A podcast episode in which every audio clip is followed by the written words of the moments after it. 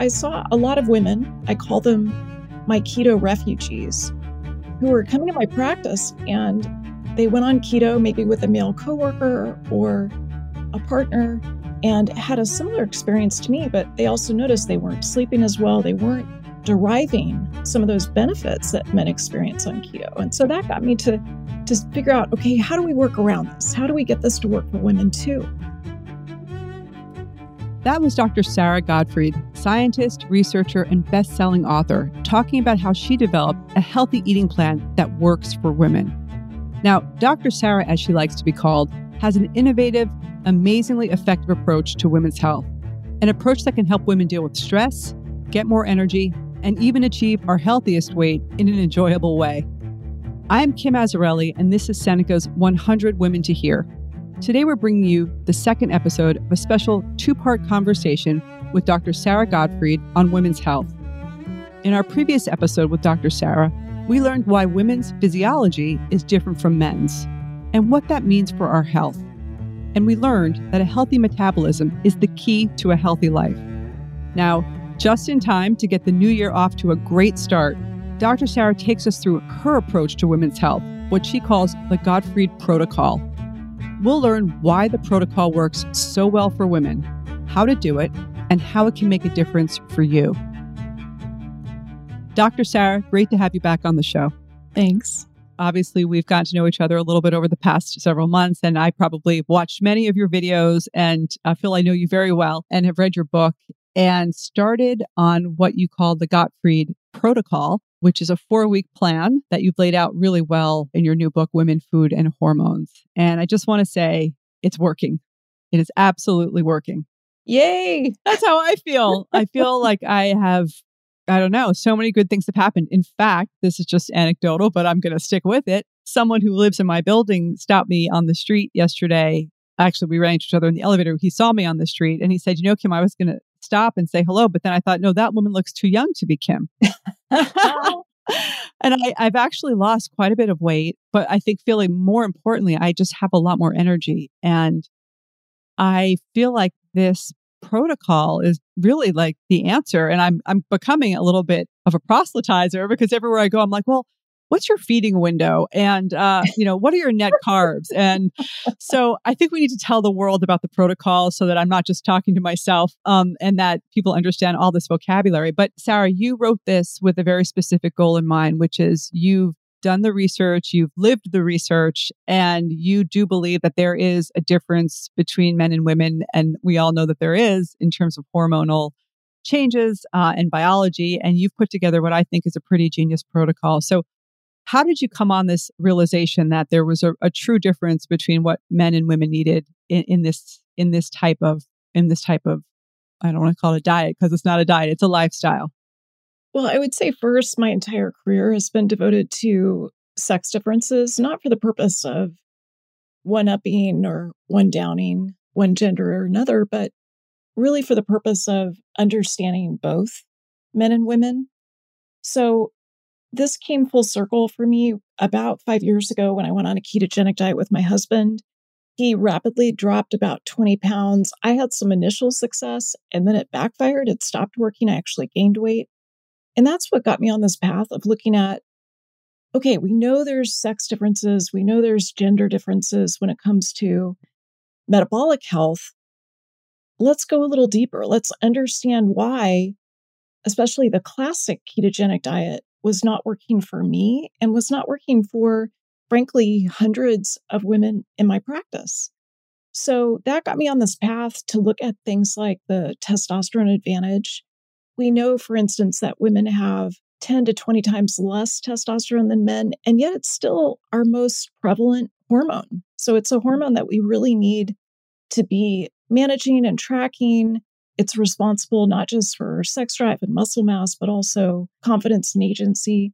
And so that was one of the first pieces was looking at some of these hormonal sex differences that were responsible for this difference that I saw with my husband.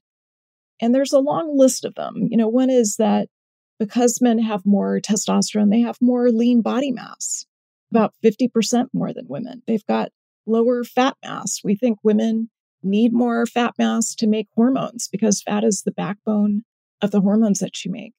There's many other differences. Estrogen can sometimes get in the way of success with a ketogenic diet.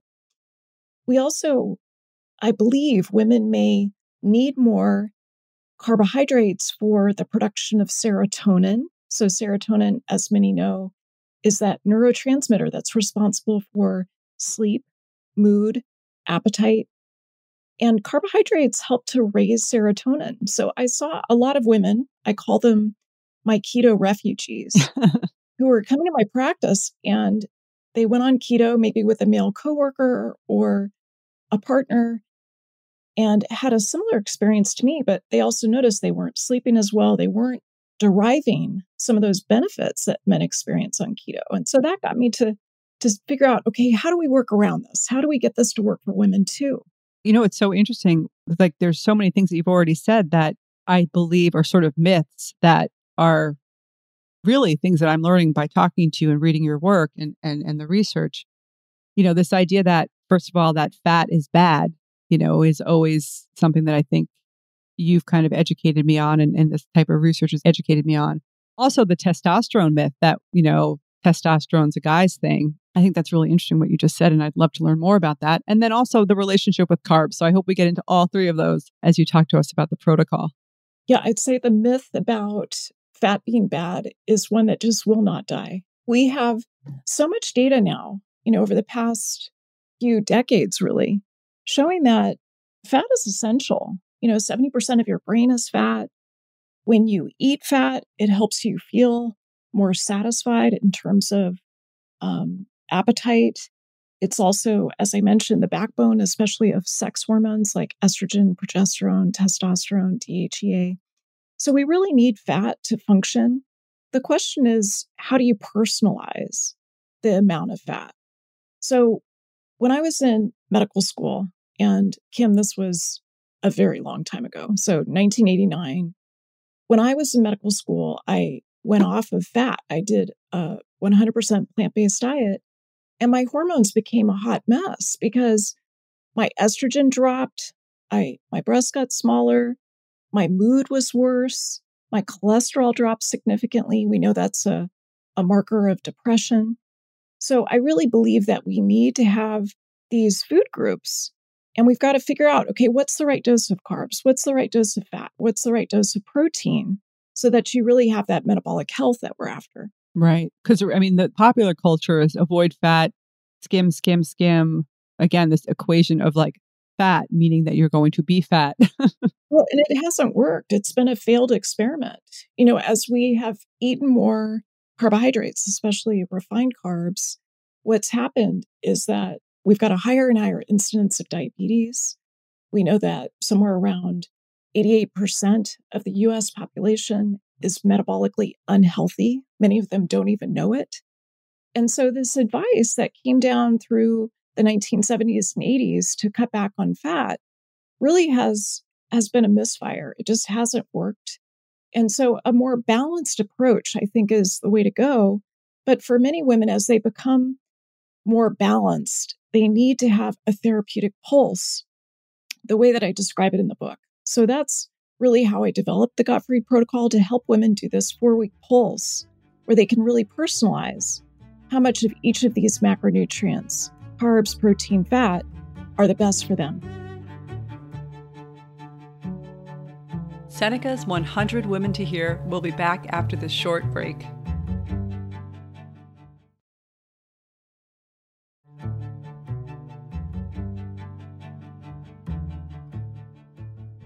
So take us through how it works. What is the protocol and why do you set it at four weeks? I set it at four weeks because I think it's doable. I also think that when you stay in ketosis longer, there's some risks in terms of your cholesterol as well as your level of inflammation. And so I think four weeks is a pulse that is manageable. The first part of the protocol, the first pillar, is detoxification. And I give folks about a week to get into a, state of open detoxification pathways. I think that's really important, especially to flip that switch between burning carbs, which many of us are stuck in. I was in my 30s and 40s, to burning fat, which is really the goal with ketosis. So, that first part is detoxification. I want women to be pooping every single morning. I want to really increase the amount of vegetables. I think we can all agree that that's healthy. That's the cruciferous vegetables, broccoli, cauliflower, Brussels sprouts, radishes, etc., as well as the allium vegetables. So that includes onions, garlic, leek. The methylating vegetables, those are the ones that help you inactivate certain hormones like estrogen, and that includes the dark green leafies. So detoxification is the first part I see in my practice all the time that women just don't have their detox pathways open.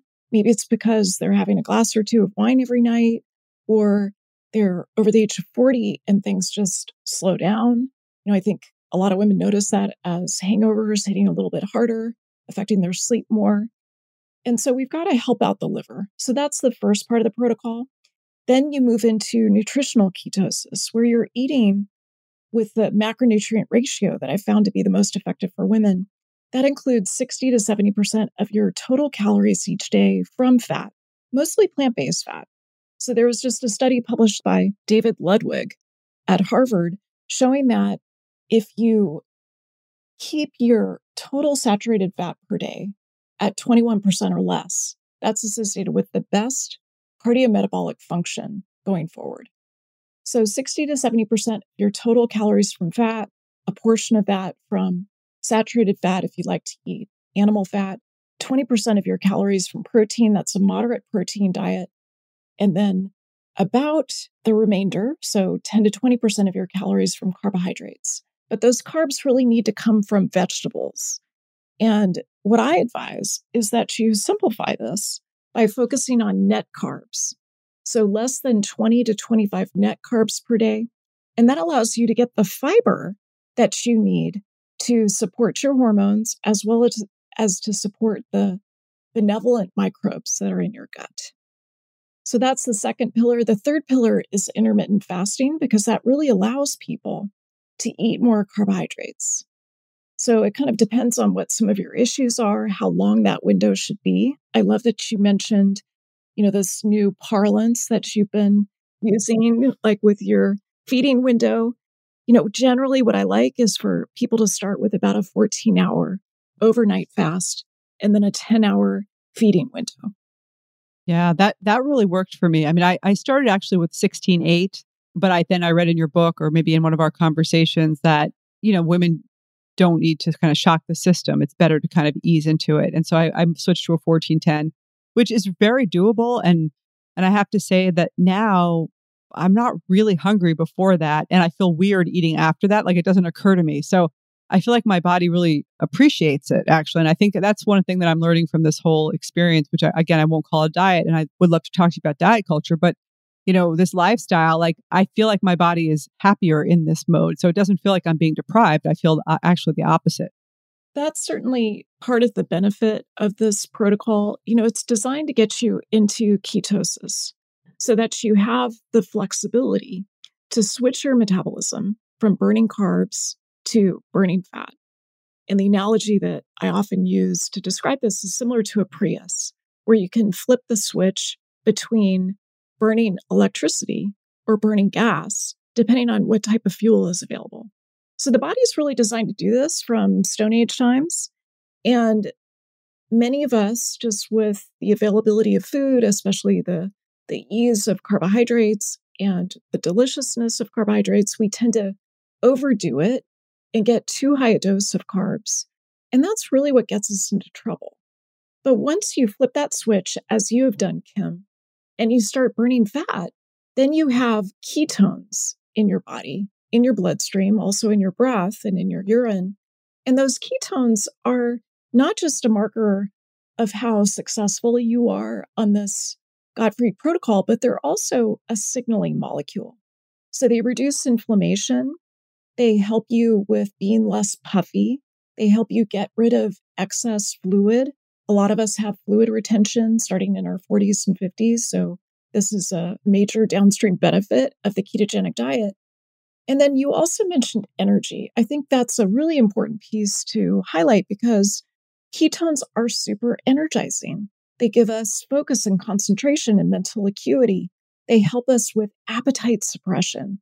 And that's part of the reason why I think this approach is so successful for so many women. I mean, it's successful for men too, but for women in particular, there's a way that I think our culture makes us hungry, makes us hungry for more, makes us hungry for equality, makes us hungry for soothing, makes us hungry for greater solace.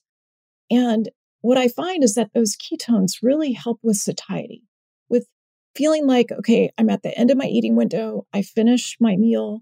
I'm done. Right. I'm good. I can go focus on other things without food thoughts kind of driving me for hours each day.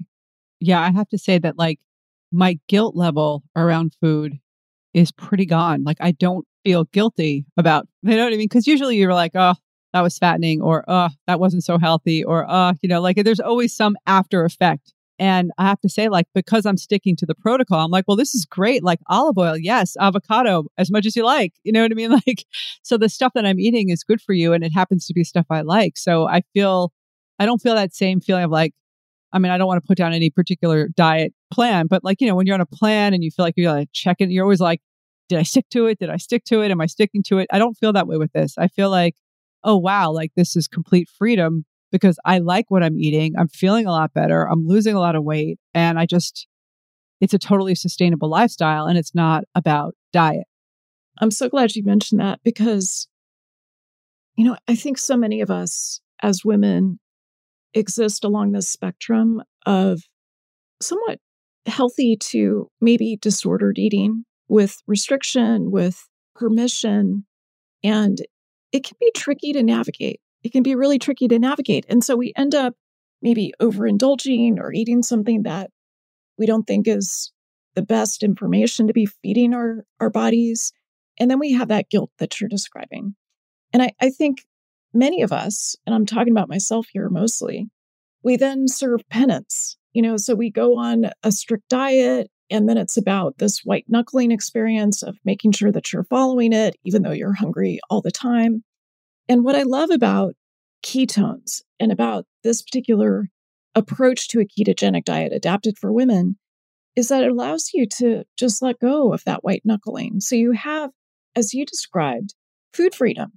And that that's so beneficial because that really allows us to concentrate on some of these other things that are so important, like the the mission that you serve, Kim, the mission that I hope to serve with changing conversations about women's health. And there's there's something just so delightful about being able to step away from that hunger and from that, you know, kind of constant inner saboteur that's telling us, oh no, you can't eat that oh my gosh, you had way too many bites of that chocolate cake. And so I, I love that you're allowed to just away from that inner dialogue that can be so harmful. Yeah, and it's just too present, right? I think like that's the whole context of this conversation, which is the focus on women's appearance, women's weight, the way we've all been educated. And so that dialogue, which could be a healthy dialogue, is just too present, I think, in the culture, in each of our heads. You know, it's just taking up too much space. And I think your point is so well taken. This frees you from that. And I mean, I'm definitely experiencing that. I never really, uh, you don't know me very well, but, you know, I'm not really like a very appearance focused person. I'm, you know, I'm just so into wanting to do the things I want to do that I just, it's just not a big priority um, in my life. I don't think about it that much. But even I, who I would say is not that focused on it, still had that inner dialogue all the time of feeling guilty and just knowing that I was like, you know, maybe that's not so healthy, maybe that's like a little fattening. Like it's just those those constant things that you just constantly think about. And this it just clears up so much space. And now I'm just I feel like my relationship with food is much more positive and you know I, my father always told me food, food is fuel like that's been his mantra and i was like yeah great dad great but now i'm like okay i get it food is fuel you know and it's it's a different way of thinking about it it is a different way of thinking about it. You know, I, I think um, this is really what I hope for women. You know, I want us to move beyond the ways that we've internalized diet culture. But I would also say that the other end of the spectrum, fat acceptance, um, body positivity, while all of us can get behind the concept of a more inclusive approach to different body shapes and sizes and colors, you know, many of us still want to fit into the clothes that are in our closet. You know, like I've invested a lot in the clothes that I wear. I want to fit into them. I don't want to just be a woman who is going through this aging process. I love aging, but the natural aging process is that women are gaining fat mass as they get older, about five pounds per decade, starting in their 40s. And they're they're losing muscle mass, again, about five pounds per decade. And so you may not even be changing your weight that's on a bathroom scale, which I think is a terrible marker of metabolic health, but it's the one, you know, it's kind of like shorthand that we use. You know, what I want is for us to to really understand that some of these changes are occurring. And unless you're doing something about it, you can wake up at age 55 or 60 and start to get these diagnoses that you don't want, like cardiovascular disease, a heart attack, hypertension, even Alzheimer's disease. So, all of this is occurring in the body decades before that scary diagnosis. And I really want for women to understand that you can be empowered to do something about it. And it can be, as you said, a lifestyle that is not actually difficult. It's it's a way to really grab the reins of your own health and your destiny, like your your health span, that period of time that you feel fantastic and you're relatively free of disease.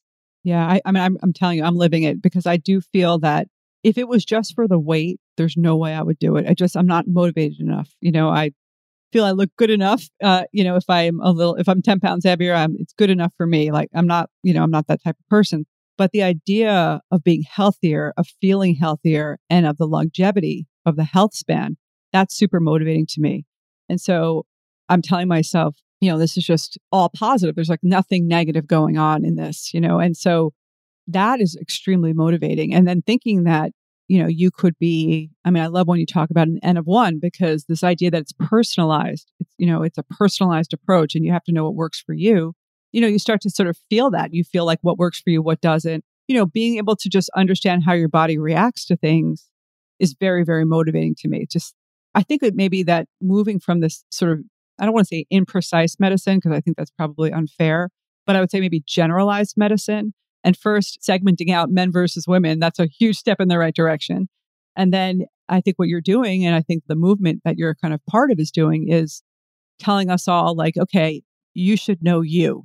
And I think that that's a very motivating way to think about health. It is motivating. And I would even say that imprecision medicine is a term that's used quite frequently for the way that medicine has been practiced for over 100 years. And by that, I mean when someone has depression and they get diagnosed with depression, they often get started on an antidepressant. And yet we know with most of the available antidepressants right now that you have to prescribe to about 10 patients for one patient to benefit. When it comes to statins, you know, one of the most common drugs that are prescribed in US medicine, you have to again prescribe about 50 patients with a statin for one to benefit. So this is imprecision medicine. We know that the way that you react to food is different from the way that I react. And the way that you can really personalize it, the way that you can step into precision medicine is to really understand okay, what's going to work the best for me? Because there is no one size fits all diet. There isn't. And this book is really more about a template for determining how to personalize diet so that it really supports you and supports what you want your health for and whatever metrics make the most sense for you in terms of measuring your health. So for some people, that might be their body weight on the bathroom scale. For others, it might be their body composition, the percentage of body fat or their fat mass that they have, or their lean body mass. For some people, it might be their fasting glucose or their average glucose, as you've been playing with with your continuous glucose monitor. So there's so many different ways that we can define it. But I, I think this point about precision medicine is so important because we've always practiced medicine for the average. And I don't want to be average, and I don't want you to be average. I want us to be optimal. I want us to really have, you know, that best possible health, the best possible mitochondria, you know, those power factories that are inside of our cells, which, by the way, start to falter after age 40 in women, 80% of women, but not in men, especially in the brain. And that's why so many women notice that they have this mental slowdown. Their brain just slows down a bit in terms of memory, in terms of word finding, in terms of multitasking after age 40. So, what do we do about that? That's a metabolic problem. One thing you can do about it is to feed your brain ketones. That works really well for the majority of my patients. So, Sara, I have to thank you for this. I mean, just this introduction to the protocol is hugely helpful because I'm learning a lot and it's a little bit of a new language, but once you know the language, you can really be freed. So, I highly recommend the book, Women, Food, and Hormones. But, Sara, I really want to just thank you for your work and what you're doing. Well, thank you so much, Kim. It's been such a delight. There is so much to learn from Dr. Sara about the interplay between women's health, food, and hormones. But here are some of the key concepts we can take with us today. First, one of the things that makes the Gottfried Protocol so effective is that it's a ketogenic diet tailored specifically for the needs of women. And it overturns a lot of the myths we've been trained to believe. In the Gottfried Protocol, fat is good for you, guilt is bad, and you can stay on this plan without ever feeling deprived. Second, change can happen and faster than you think. You can see a big difference after just four weeks of being on the protocol, says Dr. Sara. Finally, the Gottfried Protocol allows women to build a new, more positive relationship with food. The diet culture encourages women to adapt a mindset of constraint and, frankly, guilt. But the Gottfried Protocol encourages us towards a mindset of abundance, encouraging us to eat foods that will make us feel good and live healthier without the guilt. To learn more about the Gottfried Protocol, go to sarahgottfried.com and check out her new book, Women, Food, and Hormones. And tune in next time to hear about our next featured woman and discover why she's one of Seneca's 100 women to hear. Thank you for listening, and please share today's podcast episode with others in your life. This is Kim Azzarelli, co author of Fast Forward and co founder of Seneca Women. To learn more about Seneca Women, go to senecawomen.com or download the Seneca Women app free in the App Store. Seneca's 100 Women to Hear is a production of the Seneca Women Podcast Network and iHeartRadio. Have a great day. For more podcasts from iHeartRadio, check out the iHeartRadio app, Apple Podcasts, or wherever you listen to your favorite shows.